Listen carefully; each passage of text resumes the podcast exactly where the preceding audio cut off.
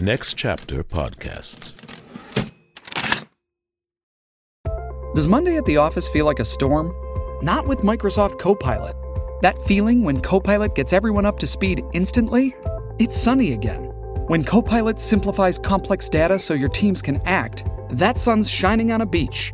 And when Copilot uncovers hidden insights, you're on that beach with your people and you find buried treasure. That's Microsoft Copilot. Learn more at Microsoft.com/slash AI for all. Survivor 46 is here, and so is On Fire, the only official Survivor podcast. And we have a twist this season. The winner of Survivor 45, Dee Valladares, will be joining us every week. We're going behind the scenes of the biggest moments, the how and the why things happen, and the strategy and analysis you can only get from someone like me, a Survivor winner. Listen to On Fire, the official Survivor podcast, wherever you get your podcast.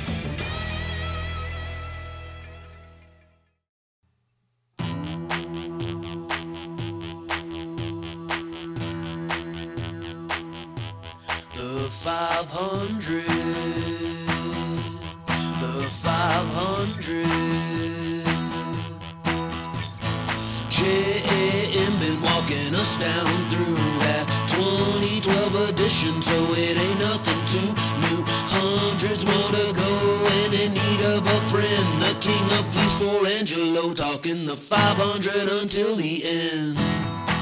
Talking the 500 until the end with my man JM on the 500, talking the 500 until the end. Frog went a courting and he did ride. King Kong, kitty kitty Crimeo, with a sword and a pistol by his side. King Kong, kitchy kitty kitty Crimeo, Crimoki, mo, Crimoki, away down yonder in a holler tree. An owl and a bat and a bumblebee. King Kong, kitty kitty Crimeo. That is King Kong Kitschy Kitschy Key Me O by Chubby Parker off of the 1997 compilation record Anthology of American Folk Music, and it is also number 278 on the 500. I am Josh Adam Meyers. This is the first time you're listening to us, how you doing? I'll just let you know I'm a comedian, going through Rolling Stone magazine's list of the 500 greatest albums, and I don't know a lot about music, but thankfully I have writers that have given me most of the info. So that's your little skadoodle.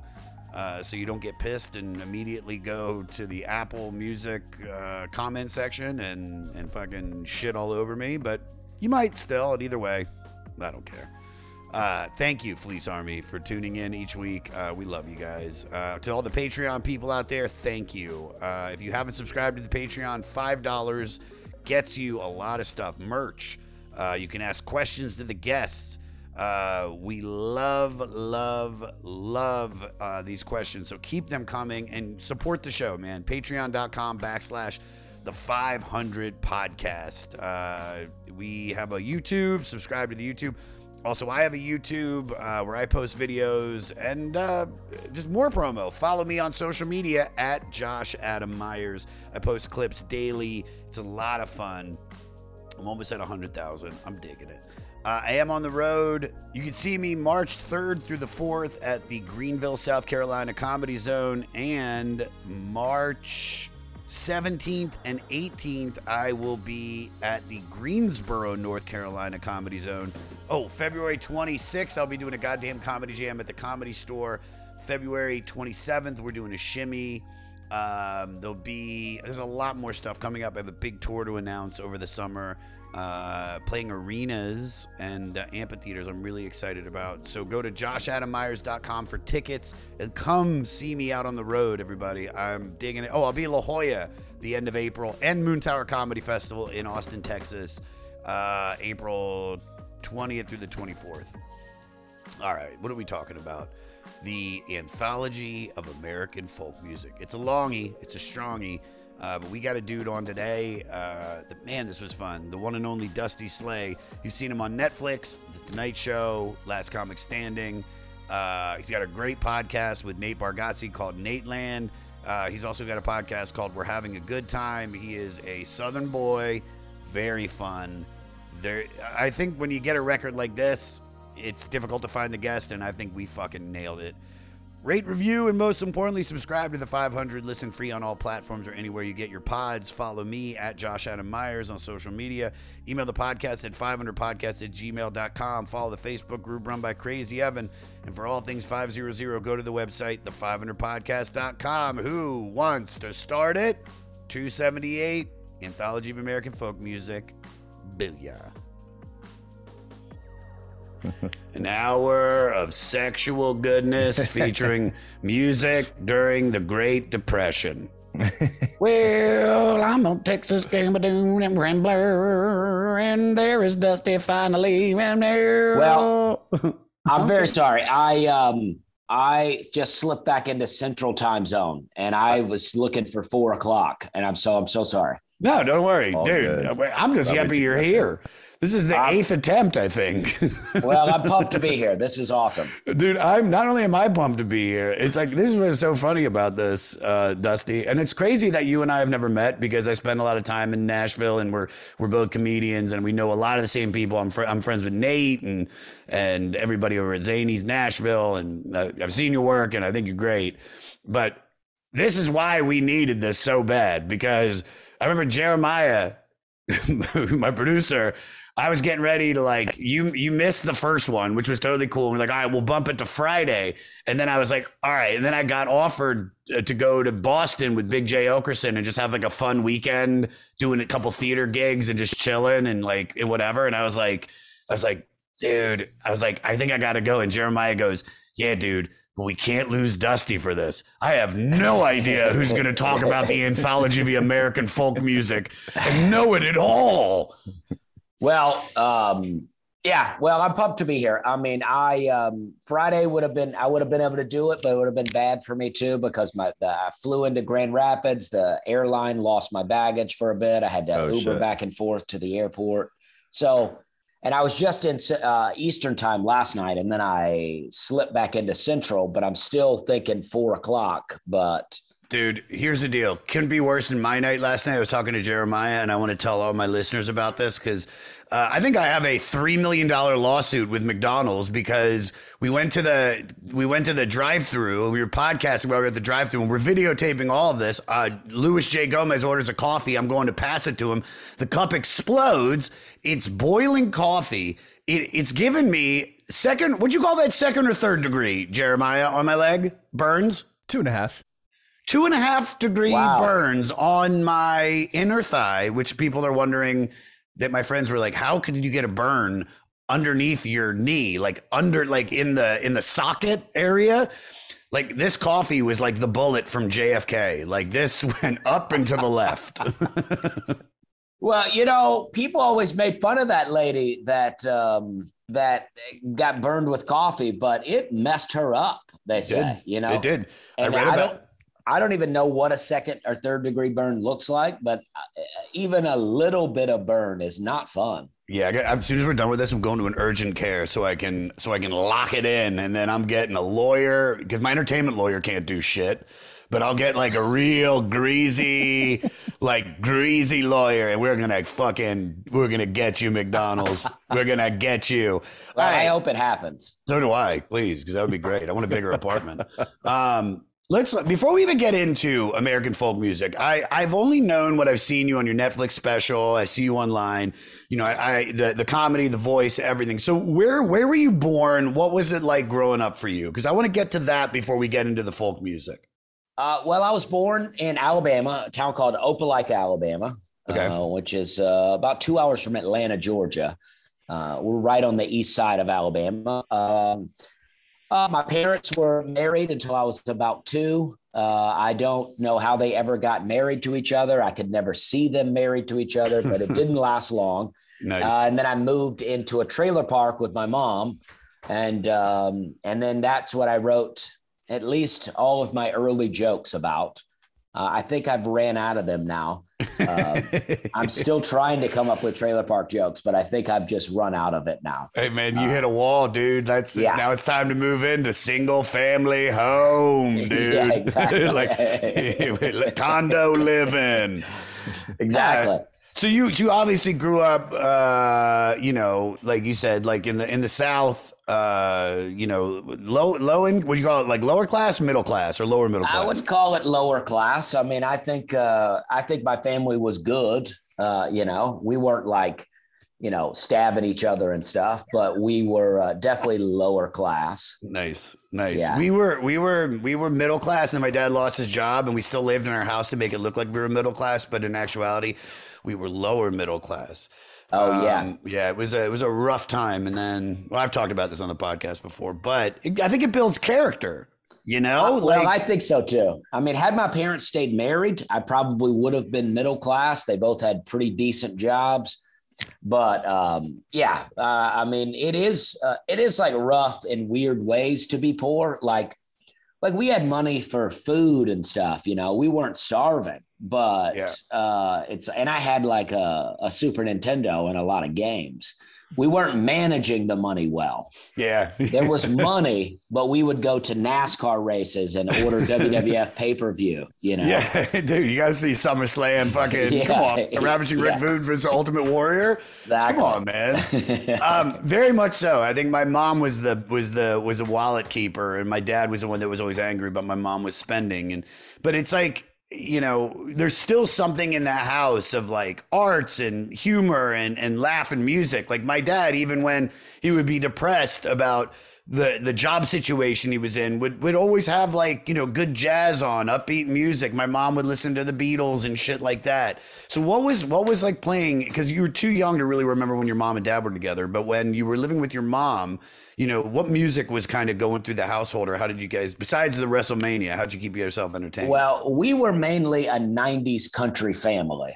I Okay. mean, that's because, I mean, late 80s or in 90s. I mean, because that I, I was born in 82. Okay So that's what we were doing. I mean, George Strait, uh, Garth Brooks, Alabama, uh, Reba McEntire. I mean, that sort of thing. But my sisters were, I got a sister that's nine years older, a sister that's 11 years older. They were into like Poison and Ratt and Motley Crue. yeah the good and stuff then my mom would also listen to some Bon Jovi. We would uh, sing a lot of Bon Jovi in the car. And she also liked uh, Jim Croce a lot. Nice And then, oh, you know, love the uh, Croce she had a Barry Manilow box set. I know more Barry Manilow songs than I probably should. Uh, that, there's nothing to be ashamed about that either though like Uh, the cheese the cheese crooners like the the neil diamonds oh yeah, the, the Barry Manilows, the Paul Ankas, the stuff like that. Like that's great music. You might not appreciate it when you're when you're like in the thick of like hair metal or grunge, but the older you get, the more that you're like, ah, those songs that you just like Sweet Caroline, yeah, that's cheesy as fuck. But if you go to like the rest of Neil Diamond's catalog, I mean, that's great music. Great music. and really, Sweet Caroline's only cheesy now because everybody has ran it in the ground. yes. Like if you were sitting there and that song came on for the first time, you would be like, "Oh, this is amazing." Yeah. That's like if you tell somebody that you really like the song Stairway to Heaven, they act like you don't know anything about music. And it's like, no, that's a great song. Great song, dude. We've just heard want- it too much. If you want a different version of it, uh, past guest that we had on this podcast, Ann Wilson from Heart, uh, I think it was at like the Kennedy Center Honors. She does a cover of it, and Wow, I mean, okay. it's it is like everything that we have. A we used to have a writer on the show named Morty, and he would say that that you know Ann Wilson and Heart were kind of passed the torch from Robert Plant and Jimmy Page in this weird way back then because of, of the of the notes that Ann and, and Nancy could sing. And it's like you hear that and you're like, oh yeah, that's that's a perfect cover. And, and if anything, it just makes the song, which is which we already love, and it's already musically, it's like one of the most popular, greatest songs ever written. It really just shows all of why you love that song even more. So check that out. Um, yeah, yeah, we'll check that out. I love that. I love that you you you kind of yeah. It's like that that '80s living, which is like you're getting you know because you're living in the South, so you're getting that country. Which, by the way, the '80s and '90s country might be. I mean, country now is so bad compared and i hate to say that if you're a fan and i'm going on the road with with jelly roll for this big uh Oh, yeah. tour for like 40 shows his music Oh, i all- dig I know dig Jelly his Roll, mu- yeah. love Jelly. His music's great, but it's like some of the other country is just terrible now. Well, there's there is good uh there is good country out there, but yeah, you're right. I mean, it's not like I do the Opry a bunch, right? So I hate to criticize new country, but it's like this is what I'll say. It's just not country. It It's not, is- pop. Yeah, it's just Pop, like I went exactly. to the ACM Awards in Vegas last year, and they had there was no fiddle, no steel guitar, no upright bass. I mean, it was. I mean, they're all great musicians, but it's just not country. It's Florida Georgia Line. It's like, yeah, it's very commercially successful on the radio and all that. Who's that song? Uh, God damn, me and Tessa, my ex girlfriend, used to make fun of it. It was like, uh, it- it's like, country girl, shake it for me, girl, shake it for me. With the critters and the crawls down by the creek, and you're giving up everything down by the sheets, and you're getting all the hay and the ho, daddy ho. Critters and the crickets and the critters and the crickets. That could be a number of songs. But what's cool, what's cool, Dusty, about doing this podcast was I was the guy for most of my life. You know, when people would say, "What music do you like?" I'd be like, "Everything but country." And then we Yeah. started doing this podcast.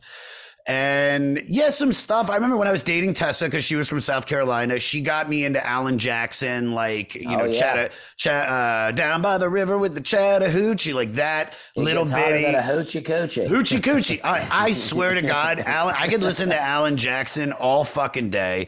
Alan started, Jackson's great.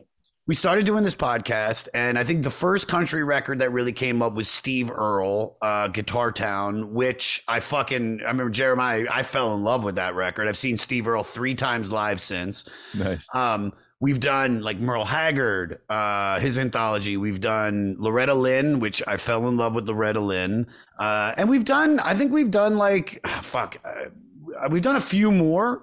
Cause, but, but this is the thing is that you listen to that old country, you know, and, and you, some of the lyrics, especially the outlaw stuff, and Loretta. I mean, those lyrics are as as real as like some of the early hip hop about what was happening in the South Bronx or what's happening in the ghetto. It's like you're oh, just yeah. getting a you're getting a different part of the country, but you're getting just realistic shit. Johnny Paycheck has a song called Colorado Kool Aid, where he talks about being in a bar and a guy spits in his buddy's ear, spits beer in his ear, and his buddy takes out a knife and cuts the guy's ear off and it falls on the ground. And I'm like, did it happen? I don't know, but I bet it did. For sure. You know what's funny about Johnny Paycheck? So I do the goddamn comedy jam where comedians sing, and Bill Burr has done it almost more than anybody, but he he only plays drums and he sang only once. He's the only song he sang was uh Take this job and shove it. Oh, dirt, yeah. dirt, and gonna That's a great one. uh, that's a great. He dressed up like Johnny Paycheck. Actually, what we're doing uh, at the jam on February 28th, and I think you'll appreciate this. We're doing. There's a song by I'm pretty sure it's Waylon Jennings and Willie Nelson. It's like uh fuck I, I'm gonna remember the title of it, but it's like uh something the cocaine put down the whiskey, baby. no, yeah, no more whiskey, no more Oh, pig yeah, yeah. You know what I'm talking about? Yeah, yeah. Yeah, we're, we're gonna do a duet of that, which I gotta I better fucking learn the goddamn lyrics because it's coming up in a few weeks. But all of that music that we were just talking about, the 80s, the 90s, and then so down earlier, you don't get any of that unless you have what we're listening to today, which is basically, you know, one of the most extensive mixtapes of early folk music ever put together. Um, and what blew my mind was, you know, it does seem like it's on brand with you because where you grew up, you know, your your style of stand up, everything you talk about, your image, but it's like I, I was I was more in shock that I was like, wow, Dusty wants to do this. Like, so how? So like, do you have a love for this earlier folk music, or were you just interested and thought you'd want to listen to this just to kind of talk about it? Well, you know, I am into folk music, right? But I Yeah. didn't exactly know the album, right? Okay. Uh, the anthology that was put together. So I start listening to this because I went when I when we first talked about doing this, I went and I just downloaded a bunch of different folk. I just started listening to it, just you know, because you know everybody knows like Bob Dylan and Gordon Lightfoot and and and and people like that, and it's like. Um, but you know these these this anthology much older and this is the way that you know the thing that i always think about when i listen to music like this it's like it's all about the setting, right? If you Yeah. throw this music on in the car, it's not the best because it's it's the recordings are old. I'm sure the microphones we can buy microphones at Walmart that are better than what they had in the studio then. yeah. Uh, and uh, so, but it's like there's one uh, song on there I was listening. It was just like flute and drums, and I thought if you're hanging out at a party, somebody throws this song on, you're gonna be like, you're, you're gonna be mad about it. You're gonna be like, let's get out of here. What's going on? But if a guy shows up and starts playing the flute like that, you're like, this is amazing. Yeah. Oh yeah. it's like what I love about every recording uh, is just every song off of these three separate albums. There's this this noise is running under every track. yeah, yeah, yeah. And the first, the first half of the album almost feels like they're all inspired by "You Are My Sunshine." yes. That's what it Well, there- just sound. There wasn't, not to cut you off, but there wasn't like a lot of variation in chord changes, I guess, a long time ago. And you could even say some of the old big band shit all has like a similar vibe and cadence to everything. Um, Yeah, because I think probably they didn't have a lot to draw from, right? They didn't have all this other music No. to be like, I'm gonna, I'm gonna incorporate this. But they also, people were probably just starved for entertainment, especially in these really poor areas. That's why you get all this blues out of New Orleans and, and Mississippi. It's like just really poor areas where people, you know, if you can get a guitar or a harmonica and and uh, and sing a little bit, like people have something to do. Oh my God. This is, I mean, this was some of these people performing probably like the whole town shut down to go see them Oh, because yeah. like this was like, this was like, you know, you know, from my understanding, like this here, let me, let me go into what this actually is because I want to, we have a little spiel. So just cause this isn't like one person put this together. This is a folk music enthusiast named Harry Smith. He chronicled one of the most important periods in our country's history, the periods before, during, and after the Great Depression, including uh, tales of adultery, presidential assassinations, and the Titanic. While the release date uh, says 1997 officially on our list, it was actually released in 1952, but due to rights issues not being buttoned up, that this wasn't an official release until 97. So this is even though it's called the Anthology of American Folk Music, this is literally one guy. It's called the Harry Smith Anthology, as some call it, and this is the Bible of folk music during the late 50s and early 60s uh, Greenwich Village folk scene, and is credited with sparking the revival of American folk music, uh, including being influential on Bob Dylan.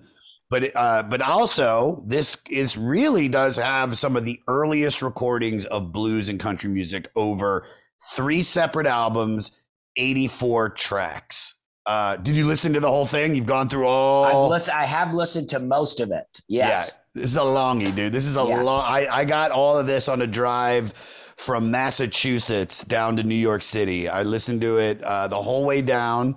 Smoked a joint. Uh, I like this shit. I like. Yeah. As, as I've gotten older, Dusty, there's a group, and this isn't them. None of them. They're not on this, but there's this group called the Ink Spots. You know, they they have these. They have like. If you ever seen like. uh like The Shining, like the music that they played, like at that hotel, where it's like, if I didn't care, Oh, yeah, if yeah. I did, I know, I should know, know. I love that shit, even though it's it's like horror movie music, you know. So this, when I put this on and and I it started, I immediately was like, okay, like this, I'm in this vibe. I really dig this style shit. I love the crinkle. I love the limitless of the instruments and how like this is basically like you said, they set up a goddamn microphone. The guys were probably around it, all playing at the same time, and whatever was recorded is what they got. Hey, it's Kaley Cuoco for Priceline. Ready to go to your happy place for a happy price? Well, why didn't you say so? Just download the Priceline app right now and save up to 60% on hotels. So, whether it's Cousin Kevin's Kazoo concert in Kansas City, go Kevin, or Becky's Bachelorette Bash in Bermuda, you never have to miss a trip ever again. So, download the Priceline app today. Your savings are waiting. Go to your happy place for a happy price. Go to your happy price, Priceline. This episode is brought to you by Paramount Plus. Get in, loser! Mean Girls is now streaming on Paramount Plus. Join Cady Heron as she meets the plastics in Tina Fey's new twist on the modern classic. Get ready for more of the rumors, backstabbing, and jokes you loved from the original movie with some fetch surprises. Rated PG 13. Wear pink and head to ParamountPlus.com to try it free. And there's Um, a chance they didn't even understand. I mean, imagine you don't have microphones all the time and then you go sit in a room. There's a chance you don't even really know what's happening. You're like, I'm just in here singing. you know what I mean? Like, not that they were dumb, but it was like, like we have microphones around us all the time. I mean, I got, I usually am traveling with two or three microphones in my bag. You Yeah. know, I- I'm going through the airport getting TSA checking my microphones. Yeah. But um, you know, they didn't even have a microphone. So imagine you go into this place and they're like, "Hey, do that song, and then we're going to record it." You might not even know what record means. What? What are you talking about? We're gonna take what you did, put it on this this round circle. What kind of devil instrument is that? yes. I don't think I don't think I don't think my preacher would be very happy if he found out that I was contributed to the dark arts. Yeah, I mean, some have said like the Amish don't want you to take photos of them because they believe it like captures their soul or something. You know, so I mean, imagine your your music on a record. All right, now I got to ask you this question because of where you grew up. Did you experience those kind of people? Like, where those those like you know? I I don't think that you are involved in this, but I used to watch this shit on like 2020 or 60 Minutes with like the people that worship Jesus through like venomous snakes, and they're like they're like oh, I have a home of Jesus, I'm a handling a, sni- a viper and a home home here. Oh well, Jesus, you know, the Bible tells us to not be messing with snakes. So I don't know why, you know, I mean, Adam and Eve, right? You know, Yeah. so I'm like, I know I've never been in a church like that. I've been to some wild churches where they're like talking in tongues and laying hands on each other and people are falling out in there. But I went to that church because I was interested in a girl that went there. I had no idea what was going on there. did, did you did you seal the deal? Uh, no, I no, it, it it did not pan out, and probably worked out well for me. I was a waiter at a restaurant called Western Sizzling at the time, and and it's good that that didn't work out. Wait, what what are they serving at Western Sizzling? Well, Western Sizzling, I have a joke. I say it's like a Golden Corral without all the class, you know, like a silver corral. Yeah, yeah, yeah. Did- Jared, did you ever go with us where we used to get high and drive down to Frederick and go to Golden Corral? Me, Leb Kicker, Bobby, and all of us. God damn, that was like I would look forward to that. It's like that Well- shitty restaurant. Western Good times. was great back in the day. I mean, it was. I mean, it's a steak restaurant, so you actually could order steaks, but then they also had the buffet, a lot of fried chicken, a lot of yeast rolls, fat back, which I'm still not real clear on, but my understanding is that's fried pieces of fat. Oh God! so From the just- back, from the back, yeah, back fat. real, real Specific. salty. Yeah. It's like it's like uh, my mom used to cook us uh, cook us flanks, not flank steak. Flank steak's actually good. Cube steak. Did you ever have Oh cube yeah. steak? Oh, I've had cube steak. Yeah. Yeah, Burr Burr does a joke about it where he goes, "It's the toughest meat. I think it's from the ACL of a yak." that was my mom. It was like once every couple weeks when she was just like, "This is what we could afford this week." And oh, God, Oh, yeah. cubes. The only you needed ketchup to cut it. I remember Golden Corral. You know, it was it was fine. It was like a. It was like. Have you ever done a? You ever done a like a cruise?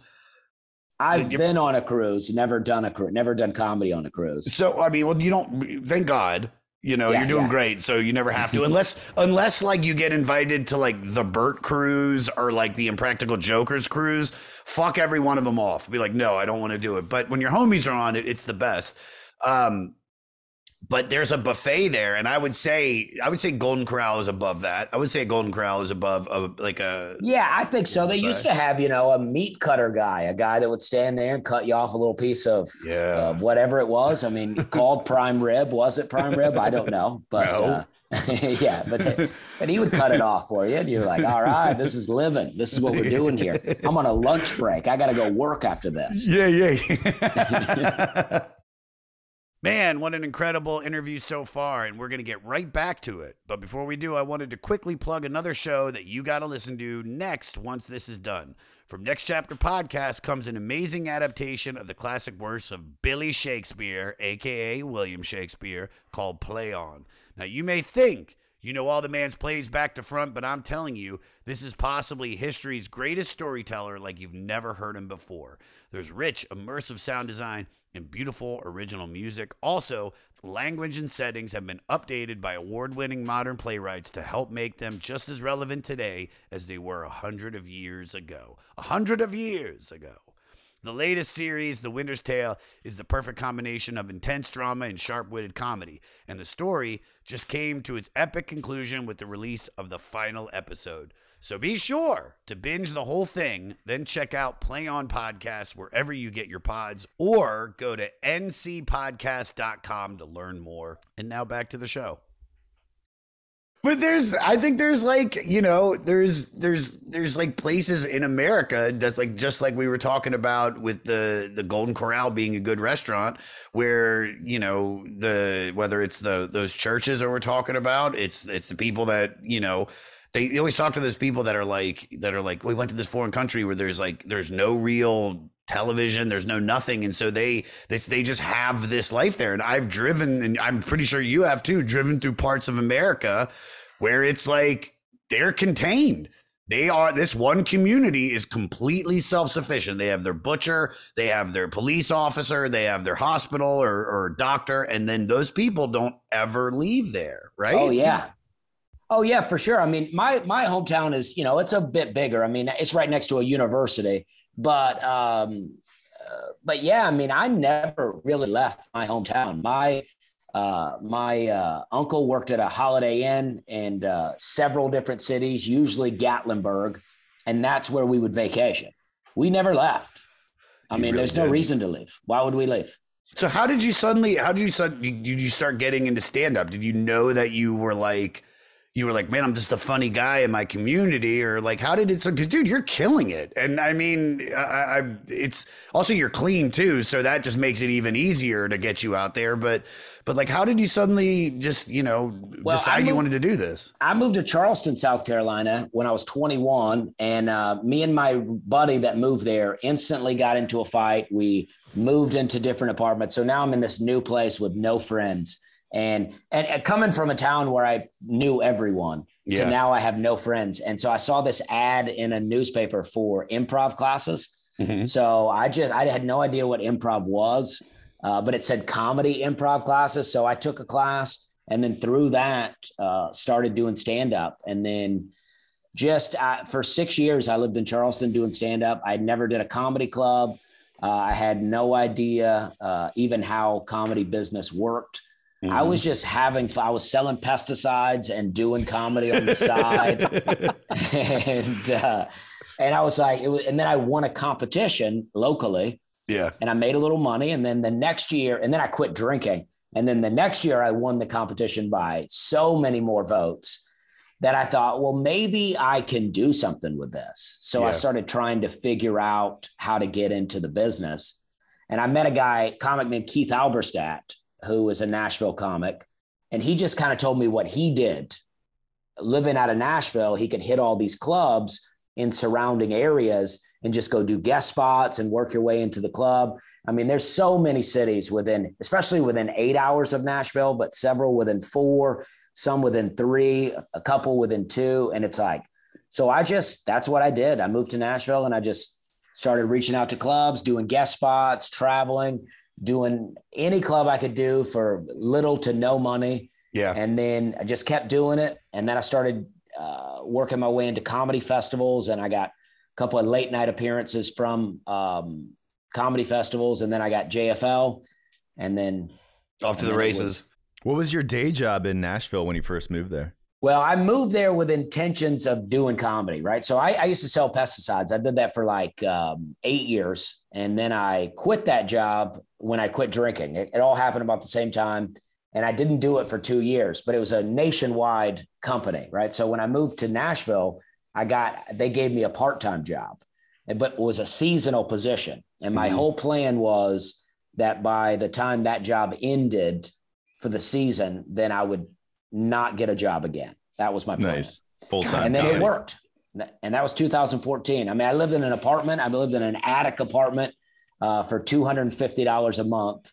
um, because I was making no money at comedy. I mean, maybe a weekend a month. I was driving. I drive eight hours to make two hundred and seventy bucks. You know, and uh, oh yeah, a lot of a lot of comedies on weekends. Oh God, a lot of funny business runs. Yeah, dude. Yeah. We had in the in the West Coast. I don't know if they had them in the East. We used to have triple runs, which is basically you would just you and another buddy would drive up to the bumfuck California, do a gig up there, drive up to Oregon, do a gig up there, drive up to Washington, maybe go over to like one of like the way down and hit a Vegas thing, and it was like you might make totally between like eight, eight gigs, like you know seven eight hundred bucks, a hundred dollars a night to do forty five Oh, yeah. minutes.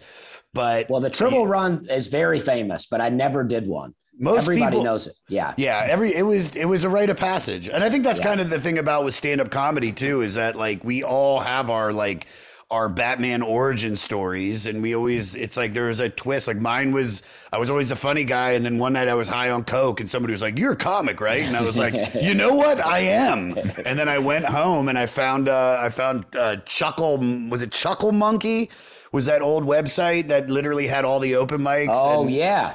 I went to Chuckle Monkey. I found Wiseacres. I went there and and you know I signed up. I didn't get on the list, and I go up to the guy that's running it, and I go, "Listen, man, I've never done stand up comedy, and if and I signed up tonight, and the you know I'm nervous, and and if I don't do it tonight, I don't know if I'm never coming back."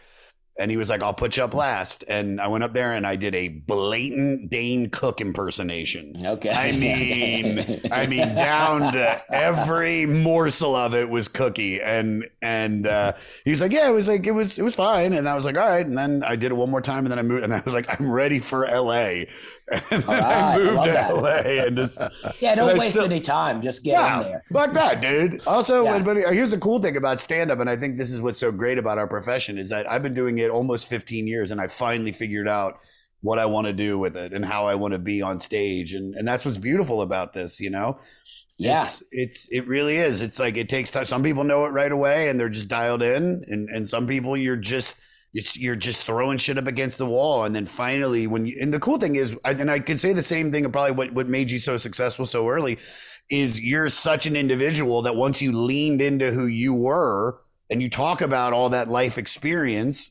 That's when people catch on because they're like, yeah, there's no one like Dusty. And I love what he's saying because I can tell that's from a real place and, and I know that life or whatever.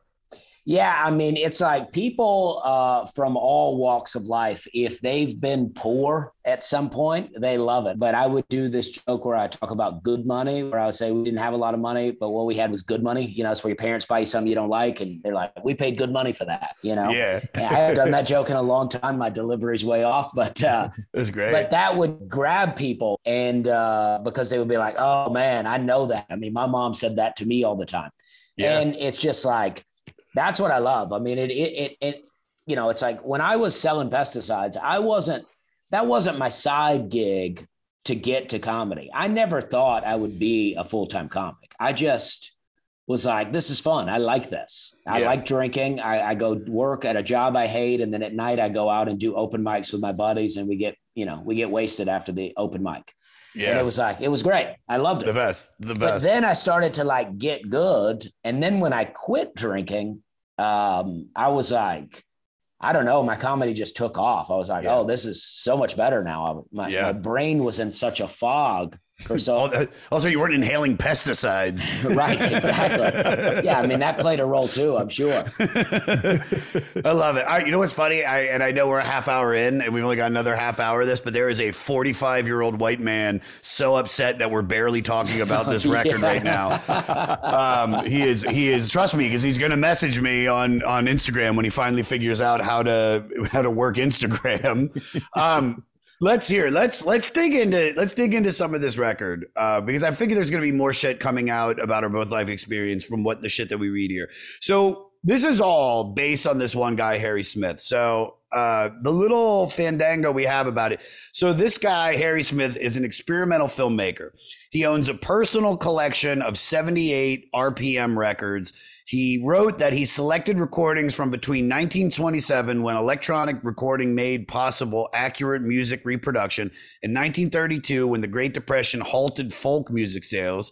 Uh, upon its release, the anthology did not gain recognition as it had sold relatively poor and had no notable early coverage besides a minor 1958 mention in Sing Out, a quarterly folk music journal. Uh, this is like there's a lot of parallels between this and the Mighty Wind. So uh, I feel like this is a companion piece. So anybody uh, listening to this, uh, hashtag the Mighty Wind.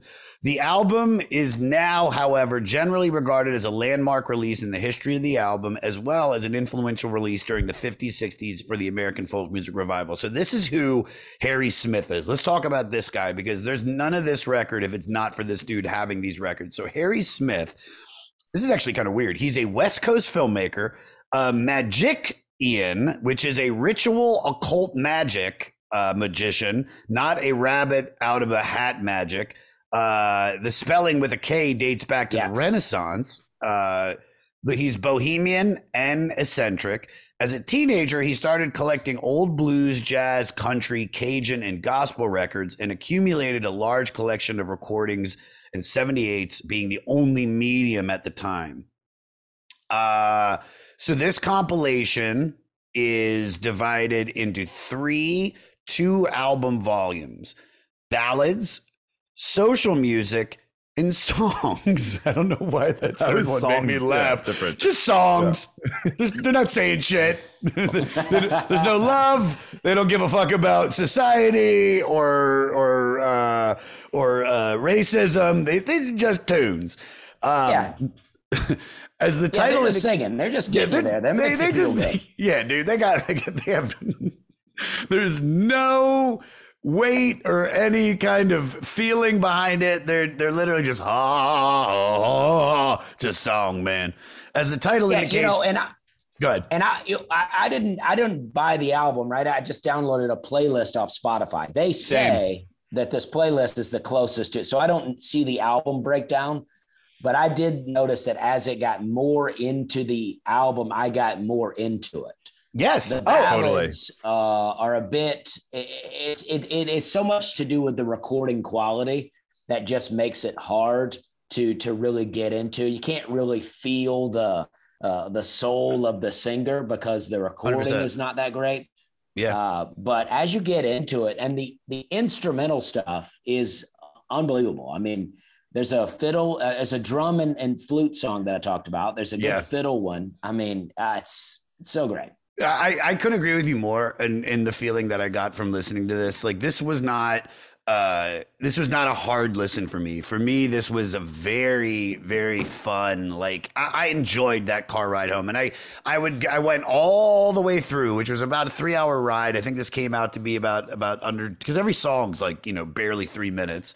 Um, but it's it, this is this is what I love about music is that regardless if it's like overproduced shit that's coming out now or the most raw recordings that we're ever getting, you still can it still captures some sort of an emotion and I find a connection to it. I might I might not understand what is going on because this is a totally different time period, but musically and what I hear through the instrumentation and through their lyrics, like I, it, produces a feeling in me that is very calm. And, this is not like a, I'm not getting depressed. Like, even if it's a sad song, I'm, I for some reason have a smile. It's because every one of these songs is like, down on the back. It's all jambalaya, dude. And You know? that's how bluegrass is so often is bluegrass is like they call it like the high lonesome blues and it's a lot of sad stuff but it yeah i mean that banjo i mean steve martin had a joke about it but it's tough to be sad on the banjo First, the bad news. SAP Business AI won't help you generate cubist versions of your family's holiday photos. But it will help you understand which supplier is best to help you roll out your plant based packaging in Southeast Asia, or identify the training your junior project manager needs to rise up the ranks, and automate repetitive tasks while you focus on big innovations. So you can be ready for the next opportunity. Revolutionary technology, real world results. That's SAP Business AI. This episode is brought to you by Pepsi Wild Cherry. Pepsi Wild Cherry is bursting with delicious cherry flavor and a sweet, crisp taste that gives you more to go wild for. Getting wild may look different these days, but whether it's opting for a solo Friday binge watch or a big night out, Everyone can indulge in their wild side with Pepsi Wild Cherry, also available in Zero Sugar. So grab a Pepsi Wild Cherry and get wild. Yes, uh, you're 100, percent dude. Uh, even when the, even when Mumford and Sons are singing about love and breakups, I'm just like, fuck it, get that Oh, fucking yeah. washboard out. she broke my heart and I can die and I want to kill myself. God, I love that. All right, Yeah, I mean, Billy Joe Shaver has a song that he called. It says "Try and Try Again," and I mean, the first verse he says, uh, "I went up on a mountain. I looked down on my life. I had squandered all my money, lost my son and wife. Uh, my heart was filled with sorrow, and I almost took my life." But I mean, it's a great country tune. When you're Yeah. listening, you're like, "This is not sad. This is No, great." no, Because it's, it's- like if, if at first you don't succeed, try and try again. And he's like, know- he's like, look, look what I've been through. Dude, even when I listen to, and I know she's not on here, but I mean, I believe like a lot of her music came from some of these early recordings and just the vibe, because everything we said, we've talked about that 90s country, the 70s, the 60s, all basically comes from this. Like when I listen to Loretta Lynn, Coal Miner's Daughter, like Coal Miner's Daughter is a sad song Oh, yeah. about growing up dirt poor, but it's like, it's just such a beautiful song and so upbeat. It's like, well, we couldn't eat for days and my Yeah. Dad died from AIDS. and that is something that I'm doing right now. And I'm just like, God, this is fucking, this slaps. I know, especially if, if you ever see photos of people going. There's a picture that I saw uh, not long ago, and it was like all these people crammed into an elevator and they were about to go down into the mine for the day. And it's just Wow. like, I mean, that's hard life. Hard, yeah. I mean, I imagine when you come home, your dad is not very nice to you. Like, like No. when he gets home, he's not got time for niceness. No, eh, but, but then he puts he puts this record on, and everybody's like, "Yeah, Yeah. on the bayou." Uh, Jer, what what what are, what are some of the interesting things that we should talk about from this? Because there's so many tracks, there's so much to go through. I don't just want to like we can't just start at the beginning with this. I feel like there's so much that I want to miss. Here, let's let's do this. The influence of this record. Let's Yeah. let's let's talk about this real quick. So, music critic John Bush wrote the compilation could well be the most influential document of the 50s folk revival. Many of the recordings that appeared on it had languished in obscurity for 20 years, and it proved a revelation to a new group of folkies from Pete Seeger to John Fahey to Bob Dylan and Joan Baez. The anthology made available music which previously had been largely the preserve of marginal social economic groups. Many people who first heard this music through the anthology came from very different cultural and economic backgrounds from its original creators and listeners. Many previously obscure songs became standards at hootenannies and folk clubs due to their inclusion on this anthology. Some of the musicians represented on the anthology saw their musical careers revived and made additional recordings and live uh, appearances. Have you ever been to a hootenanny? Well, if I have, they didn't call it that. But I've Damn been it. to some clubs that uh, I guess it could be considered a hoot nanny. I mean, that's something that they would say in the South, though, like, "Oh, this is a hoot nanny. This party's a hoot nanny." I love that. I want to go to a hootenanny. Um, Yeah. I've been to a rave. I don't know if that's uh, if it's the same thing. Same. Well, You know. a rave in Opelika, Alabama, was a hoot nanny, I guess, Oh, because God it was, uh, it was just a, a, a guy DJing with the same bass beat the whole time, just do do do. Have you ever been to like a roadhouse bar? You ever been to like a double deuce?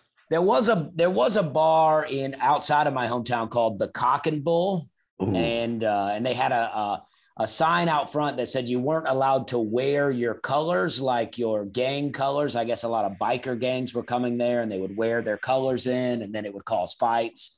So you weren't allowed to wear that, and it was a pretty rough joint. I mean, I, I went there a few times, but uh, mainly this the sketchy stuff. I, I mean, you would go to like trailer parties, you know, Yeah. and that's where it got real sketchy. What's the sketchiest party you've ever been to?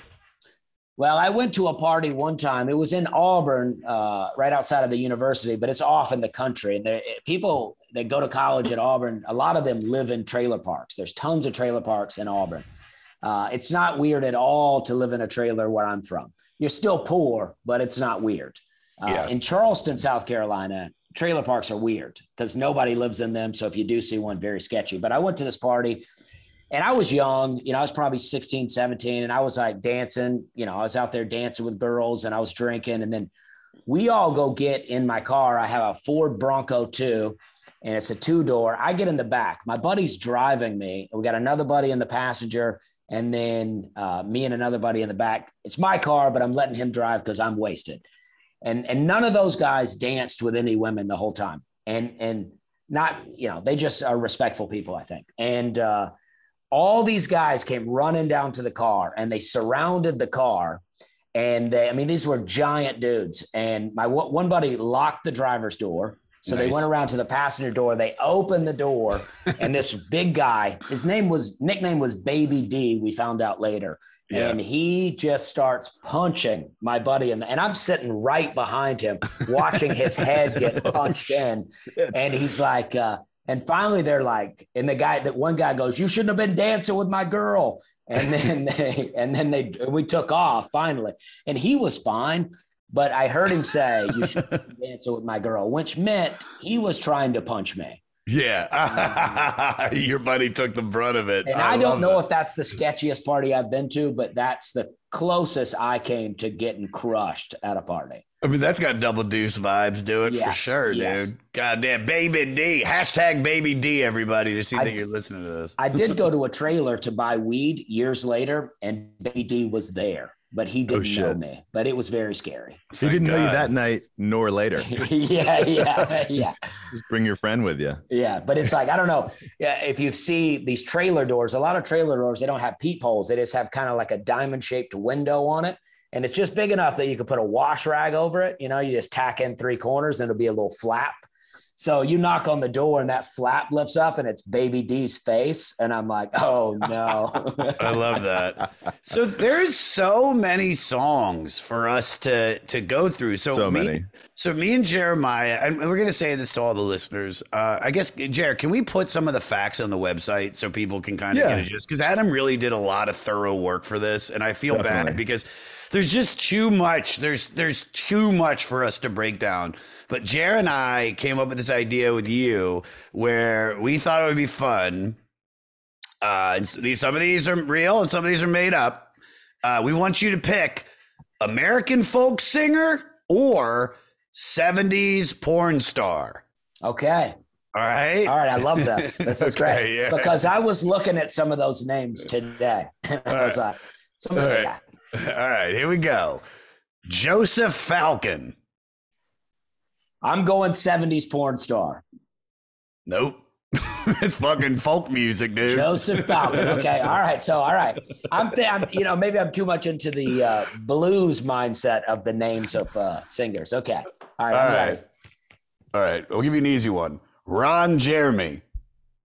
Okay. Ron Jeremy, 70s porn star. Yes, who's Ding, ding. now in jail. Now he's in jail. Oh, I had no idea. yeah, he's, oh my god, like you didn't know that, Jerry? Why are you looking at me like that? You have no idea. Ron Jeremy, like, I mean, he he like sexually assaulted uh, women, and he's being he's going to jail for like the rest of his life. Wow. Like, yeah, like he really fucked up. I mean, I guess, it, dude. Here's the thing, man. It's like you know, I bet you know, in the '70s and the '80s, and even the, probably the '90s, you probably get away with shit, and then the second. You know, all the women, you know, turned in 2017. They were just like, "Fuck that dude." And I, only thing I, I would meet him. He would come to the comedy store, and he would fall asleep in the back like area, and he had like the most dandruff. Dandry is that a word? Dandruff, dandriad. yeah. I mean, I know what you mean. Yeah, he had dandruff hair. Dandruff. Yeah. That sounds right, though. Yeah. All right, here we go. It's Doc- all over his, just all over his shirt and stuff. Even Flakies. beard dandruff. I see dudes with like beard. It's like, I get it. You maybe not can help it, but try to do something about it. Do something. Get some head and shoulders, dude. Yeah. Come on, dude. All right, Yeah. here we go. All right, this this one might be easy. Blind Lemon Jefferson. I'm going American folk singer. Yes, Ding, Okay. very much. Blind. See, that also- seems that, that's a real blues vibe to it. Hundred percent, and also, and this is this is what we've talked about this in a previous podcast, which is like that's what's so great about back in the day where you just called out the person's ailment and about the first name to be like, oh, this is cystic fibrosis, Jimmy Stevens, and right over there, that is that's that's one leg Tony Rubble, and that's that's fibromyalgia Sharon Myers, and I love that man. We need to do we need to bring that shit back. I know we should bring it back. All right, here we We'd go. Get people to clear up their dandruff if we started doing hundred dandruffy Ron Jeremy. All right, this is a good one. This is a hard one. Columbus Frug. I'm going American folk singer. Jer? Ding ding. Yeah, nice. All right. All right, here we go. Doing well. Chubby Parker. Chubby Parker. I know Chubby Parker is a, an American folk singer. I do know Nice. Chubby Pa- Parker. You his are right. recordings are tough. He seems very good, but his recordings are, are rough. Yes, yes. All right, here we go. Dock Boggs. I don't know. Let's switch it up. Let's go 70s porn star for Dock Boggs. Jer? Eh. All right. I- Okay. All right. Okay. All right. Okay. I mean, Dock Boggs, I could see America, but I was like, you know what? You can't have too many in a row. Cannon Jug Stomper. Well, I mean, I mean, Cannon Jug Stomper. I mean, that's got to be 70s porn star, but at the same time, a jug can be an instrument. You know what I mean? So is is was he known for stomping jugs? Yes. and that's what you know. For sure, dude. It is Jeremiah. What is it? Folk singer. All right, here we go. Wow. I, I should have. You know, Okay. I He's a up. folk singer. He's a folk singer, yeah. I should have I should have gone just down the list because now I have no idea if I've named some before. Like, Uh, did I I, do, do this? All right, you do one, and then I'll do ne- another one.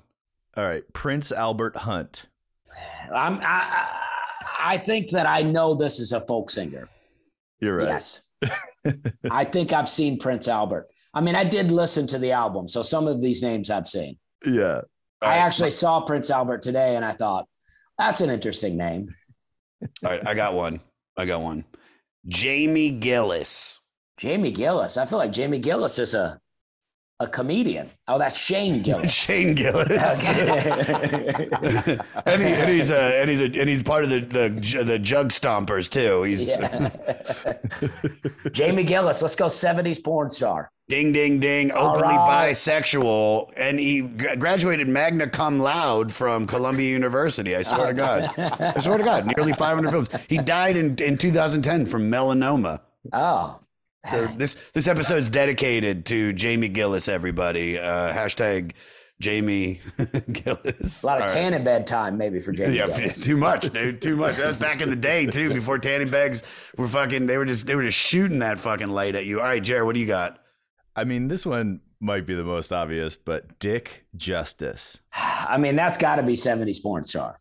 It has to be, but it's not. It's not. Jeez. Dick Justice. Dick Justice should be a is that? porn star name, though. If it's not, I hope someone's listening to this that says, you know what, we'll make that happen.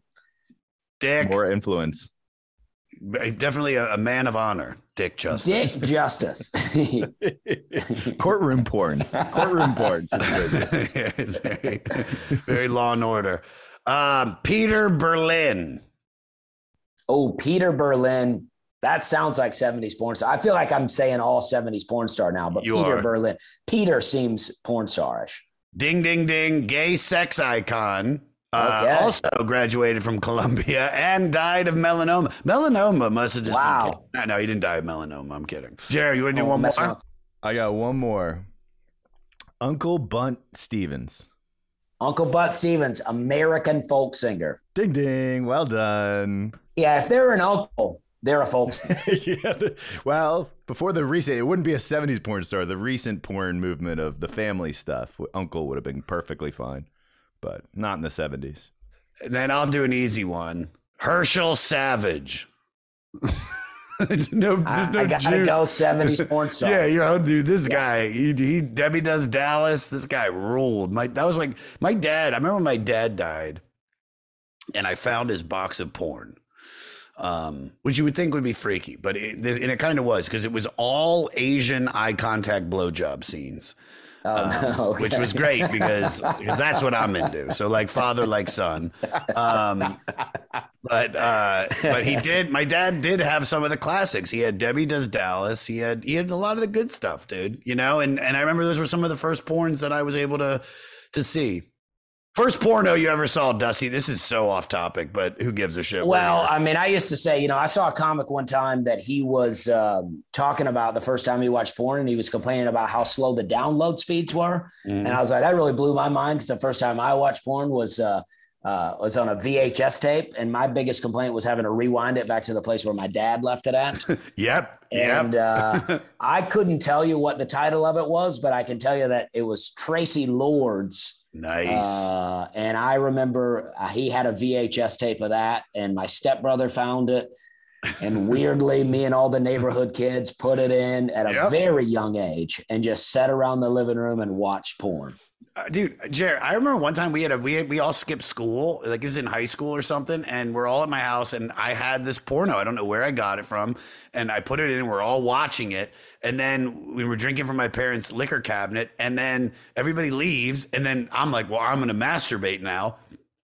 Andrew, I'm not gonna say his full name, but our friend Andrew stole it and I found it in his house, in his apartment, like or room or something, like six months later. And I was just like, I just took it back. I didn't say anything. I never said anything. I just took it. He had the same idea you had. He was like, I think I'll do that too. but there really was nothing like that back in the day. Like a bunch of, you know, a bunch of your friends just sitting around the living room watching a porn that you found. I mean, it's so weird to think about, but it's like, it was just so fascinating. I had never seen anything like that.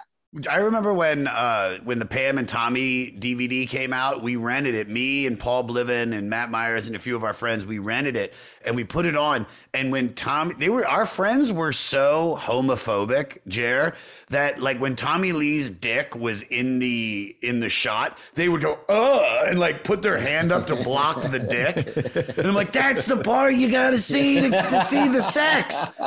You got to see the dick, dude. Now I'm on. Now I have relationships with certain of the male porn stars' penises. Like, uh, there's a couple guys where I'm like, oh, I like this guy. Like, I like the way his dick looks.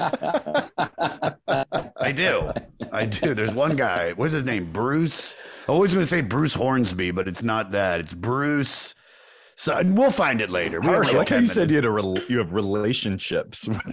Well, don't you like with porn stars? Like, One don't way. you like? Yeah, you get like you get like you find a girl that you dig, and you're like, oh my god, and you and you like you utilize her porn, and then you spend some time with her. You know, like you might jerk off like five, six times, and then you move on. You break up. The 45 year old man that was complaining about us not covering the album before, where do you think he's at now? I don't know. Nor do I, dude. Listen, dude, this is this is one of those episodes where where I it's what what what, what are we supposed to do? There's 300 songs on this. There, is, I wish I could remember the name. I know I'm talking about the flute in the Uber today, and I had him listen to this on the way. I had an hour drive, and we listened to a lot of That's it. amazing. He was like, "Oh yeah, anything you want to listen to," and you're like, "How about 300 songs of folk music?" Hey, That anything- is what I said. You got anything from like right be after the Great Depression? You have like I'm really I'm no no I'm really vibing with that time. You know what I mean? Like I really want to know what it like. I want to feel the stock market crash in the music.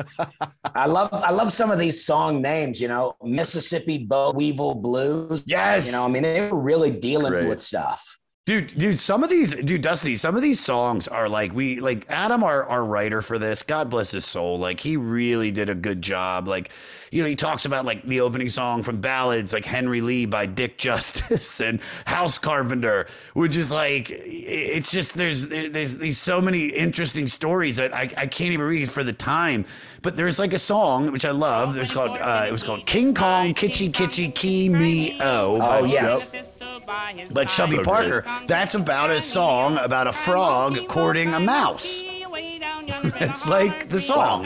The mouse is willing to marry the frog, but he asks he has to ask permission of Uncle Rat. And then there's this whole story. And fucking where's the one about there's one about there's Charles uh, I'm gonna fuck that name up. Gu- Guteau, recorded Well, by you know, Go ahead. The frog and rat song. I mean, gotta, I always like to try to think about like what's going on, right? It's like Nowadays, if I have to wait for anything for more than 30 seconds, I pull out my phone and start looking at it, right? I have no, I, I don't know what to do. So you got to imagine, you know, this guy's sitting on his back porch, got nothing going on, and there's probably a frog out there and a rat that he keeps seeing. And then he just comes up with this idea that they got married to each other one day. And now this is a song. Hello, it is Ryan, and we could all use an extra bright spot in our day, couldn't we? Just to make up for things like sitting in traffic, doing the dishes, counting your steps, you know, all the mundane stuff. That is why I'm such a big fan of Chumba Casino. Chumba Casino has all your favorite social casino style games that you can play for free anytime, anywhere with daily bonuses. That should brighten your day a little. Actually, a lot. So sign up now at chumbacasino.com. That's chumbacasino.com. No purchase necessary. VGW Group. Void were prohibited by law. See terms and conditions. 18 plus. Who knows if it was even a was were, were songs even hits back then? Could you have a hit? Yeah, Or was I- it I- just a no, for sure. You no, you for sure had hits back then because I mean, you wouldn't. Actually, you know what? I'm speaking out of my ass. I have no fucking idea. I really, I assume, I assume because radio radio existed back then, right? Yeah. Oh, right.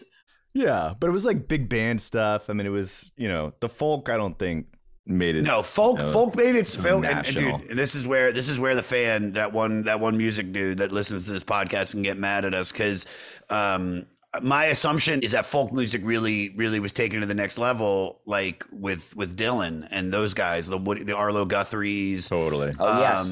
You know, great mu- a great movie for everybody to see. It's not about the music that's on here, but uh, inside Llewyn Davis, the Coen brothers movie about this this uh, folk singer in New York. You know where where I live, like in the village. You know, going trying to trying to make a dollar, and and and he's like this is right before Dylan comes out, and there's just like they're just signing up all these folk singers. It's it's a great movie. Uh, not this music, but like we said, everything without this music, we don't have all the country you grew up listening to. I- I'd even say there's there's some some like forms of rock and roll coming from this. I mean, this is blues. It's blues, and blues is Yes. is rock and roll without a doubt.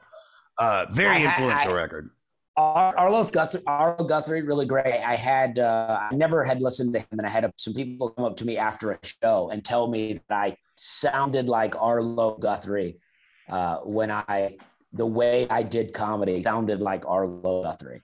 Really? So I listened to the song Alice's Restaurant.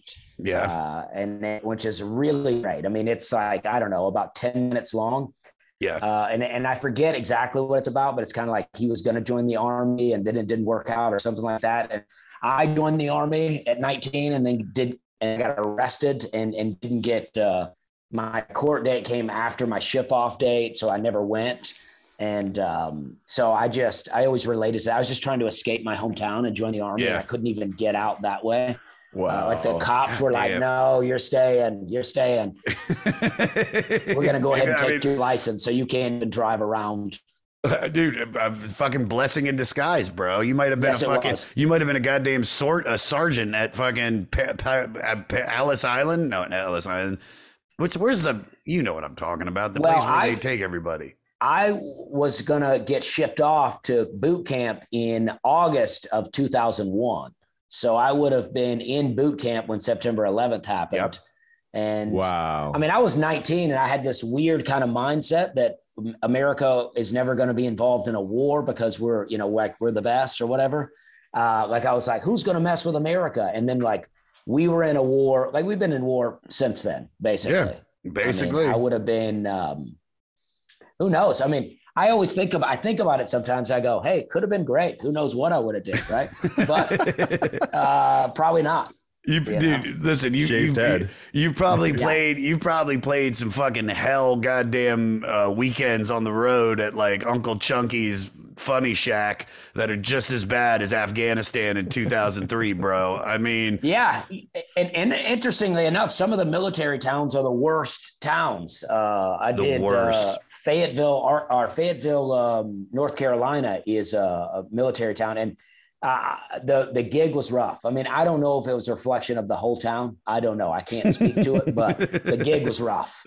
dude, it's, it's it's what we do you know, when there's like a lot of the black comics used to be like, yo, I'm on that grind. And I'll be like, nah, it's not a grind. Dude, it's a fucking grind. It is a grind. Get airports, cars, getting to the gigs, dealing with club owners, you know, writing new material, bombing with that new material, even doing good material, bombing with the good material, being in the best mood, ready to tackle the world. You're like, I'm about to put on the best show ever. Drunk, you know, bachelorette party in the audience ruins the Oh, whole yeah. hour. I mean, it's what we do. I say it on stage when I get hecklers. I go, you understand, this is the hardest job in the fucking world. Now, of course, coal miners, people getting black lung, yeah. But what we do, having to go up there on stage where they don't know who we are, most of the time, you are at least at a place where it's like you've had something that really popped with the with the Netflix half hour where they can be like, all right, this we've seen this guy and they're coming to see you. But you know what it was like before that. You're going you're going to those cities and you're the unknown headliner and they're like, all right, make me laugh. Not Oh, I'm yeah. here to laugh, make me laugh. Yeah, I mean, it is it is wild. I mean, I had just done the Tonight Show, and I um, uh, was already booked at this gig in Fayetteville, and it's like called like the Dog House or something like that. And Mhm. you go, and the first show was there's two shows. The first show was pretty decent, had a pretty good turnout. But my uh, the guy that was opening for me, he was out front and he was talking to a lady, and this lady was like smoking, and she goes, "This guy any good?" And he was like, "He just did the Tonight Show." She go, and she throws a cigarette at her. She goes, "That don't mean shit." And then, just- and then the second show rolls around, and no new people show up. It's just people from the first show that decided to stick around and see the next one. Yeah. And I'm like, this is the same show here. I'm not. Yeah. I, I may have a joke or two different, but this is the same show. Dude. Here's the deal. This is what I this is what I want to do because I appreciate you coming on to talk about this album. We're gonna have you back when it's like one of the records that you're like, this is my fucking you know what I mean? Like Yeah. this is something that you can that we know every little morsel of and we've got stories about. But I, I dude, I had so much fun doing this with you, so I can't thank you enough. well, Um, thank you. I, I did want to mention a lazy farmer boy. Yeah. Uh, and there, and I listened to those lyrics, and there is a song, uh, a cover by Alison Krauss and Union Station called "The Boy Who Wouldn't Hoe Corn," and their version is amazing. Instrumentally, it's so good. So I it's love worth a Alison listen Krauss. if you're, yeah. No, I will. Oh, dude, I listen. And this is what I love about this music is this is a record that will make its way still into my life. I'm I'm not I'm not saying that my relationship with this record ends right here. I I am going to listen to this again. I'm going to put that playlist on Spotify on and it's just really nice background music. And I, I recommend to all the listeners of the 500, all the Fleece Army, dude, put this record on and let it ride. Like you will not, you won't, it's not going to make your day, it's not going to make your day worse. It's going to make your day better. It's a mood, it's a vibe, and it's a time in our life that you'll realize influenced everything else moving forward. Like y- all the music we listen to now is all basically because of this record. And I mean everything. Yeah, I mean, and it, and I always, I just love to think about time periods, right? Because we talked about going to the Golden Corral buffet and eating all the fried chicken we want, and the guys Mhm. cutting off meat. But my dad, uh, his dad was born in 1900, so my dad was raised by old parents, and you know they were pretty poor growing up. And my dad, for a long time, would eat when he would eat like a chicken leg. And my dad has made some money at this point, Yeah. but when he would eat a chicken leg, he would eat the ends off of it and then he would eat the bone marrow out of the chicken to where it was just a hollow little chicken bone and he just said when he was growing up it's like you got a piece of chicken and that was it you didn't get you didn't you didn't just nibble on it and grab another one he was like Yeah. that was your piece and you ate as much of it as you could possibly eat so I think about that when I think about these people playing these songs because it's easy to go, oh, this sucks. This is not what I want to listen to. Yeah. But it's like you really think about here's some guy who he may have just somehow stumbled upon this guitar and Mhm. it is just he don't he don't, probably don't know any chords. He's just strumming away. And I don't know. I like to think about it when I listen to this music. I love that. I love Yeah. that, Dusty. I think that's. I think that when I talk about the elevator pitch, because we're going to ask you the same questions we ask everybody. I, I think that was such a perfect way to sum up this record. It's like it's a different, you know, some. This is this album is those people's pieces of chicken.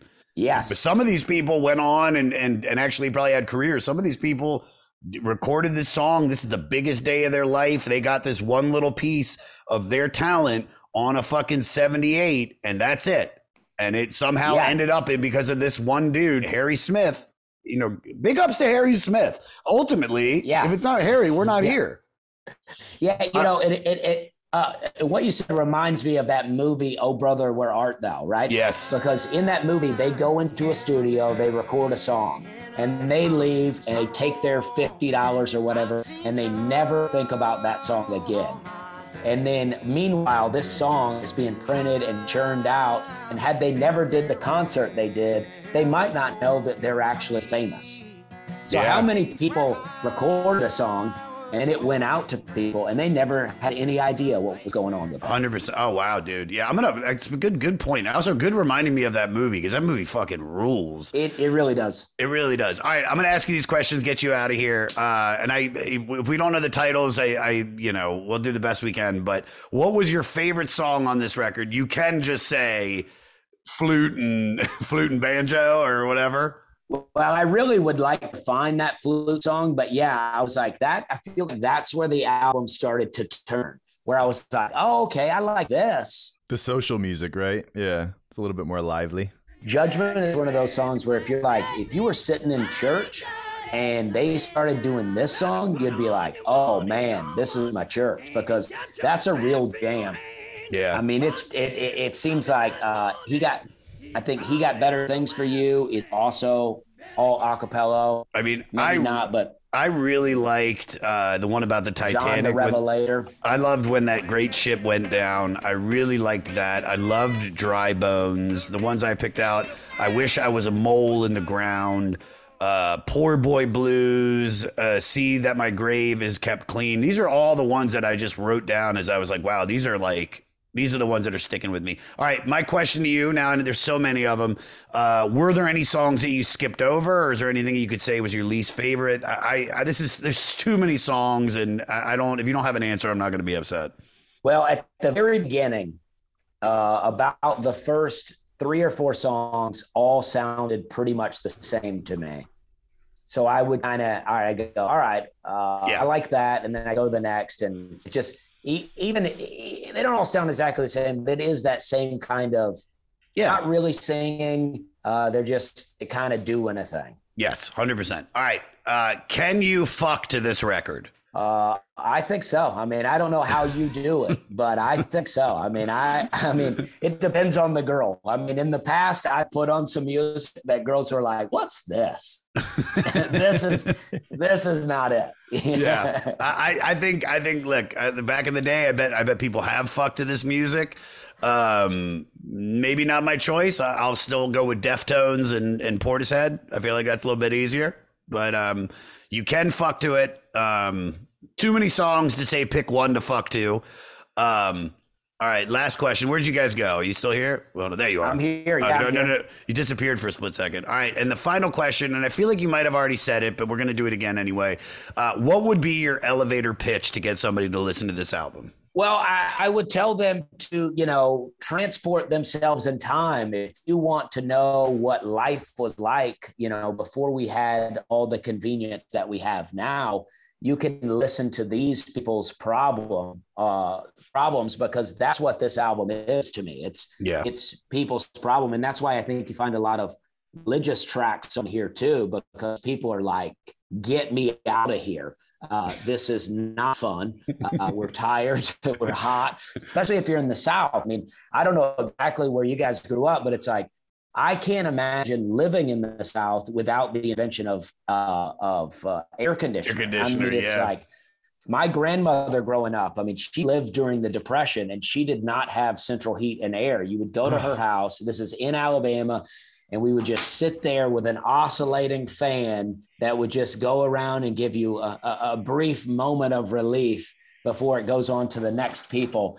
And um, I just think it's it's interesting to hear this time period uh, and to hear you know, and to just I don't know. I, I think I've might have given my elevator pitch away already, Yeah, but you I did. You killed it though. Don't worry. uh, yeah, I mean, I just think that uh, it's important to think about like because I like country music, right? Because that's what I grew up, and I understand why someone would like rap if that because it's what you relate to, right? For sure, yeah. You grow up in a city. I, I that's why you like. I feel like I city people always like punk and stuff like that because it's like that's kind of what you can relate to. Um, uh, and I, I think that's what this music is. I mean, it's like if you want to feel what it was like in the 30s, you know, give these songs a listen where people can't even really play the instrument that well, but they're Mhm. like, I got something to say. Hundred percent. Uh, please promote away anything you want to promote. Uh, well, my website has all my dates on it, dustyslay.com. I mean, I'm all over the place. I'm always, I don't necessarily tour. I just go out every weekend and I'm at a different place every weekend. Um, and I do uh, a podcast with Nate Bargatze now called the Nateland Podcast that we put out every week.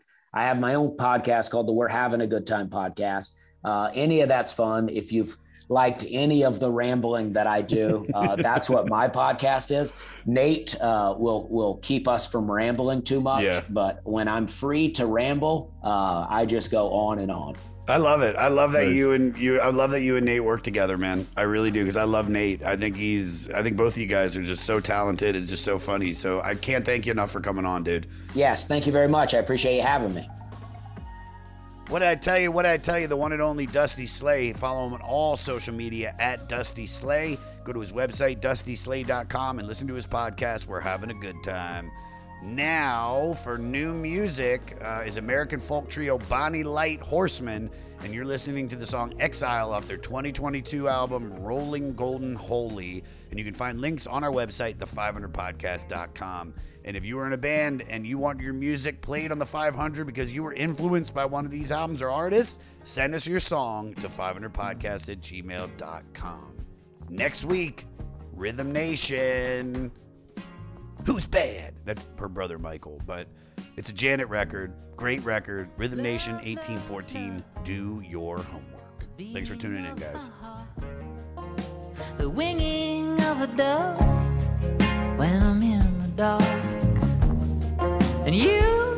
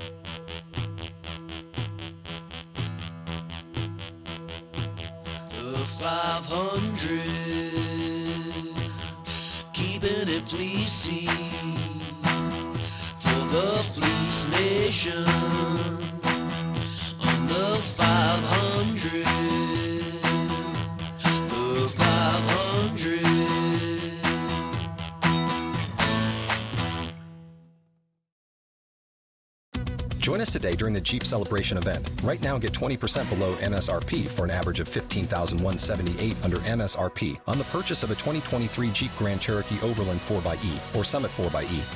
Not compatible with lease offers or with any other consumer incentive offers. 15,178 average based on 20% below average MSRP from all 2023 Grand Cherokee Overland 4xE and Summit 4xE models in dealer stock. Residency restrictions apply. Take retail delivery from dealer stock by 4 1. Jeep is a registered trademark.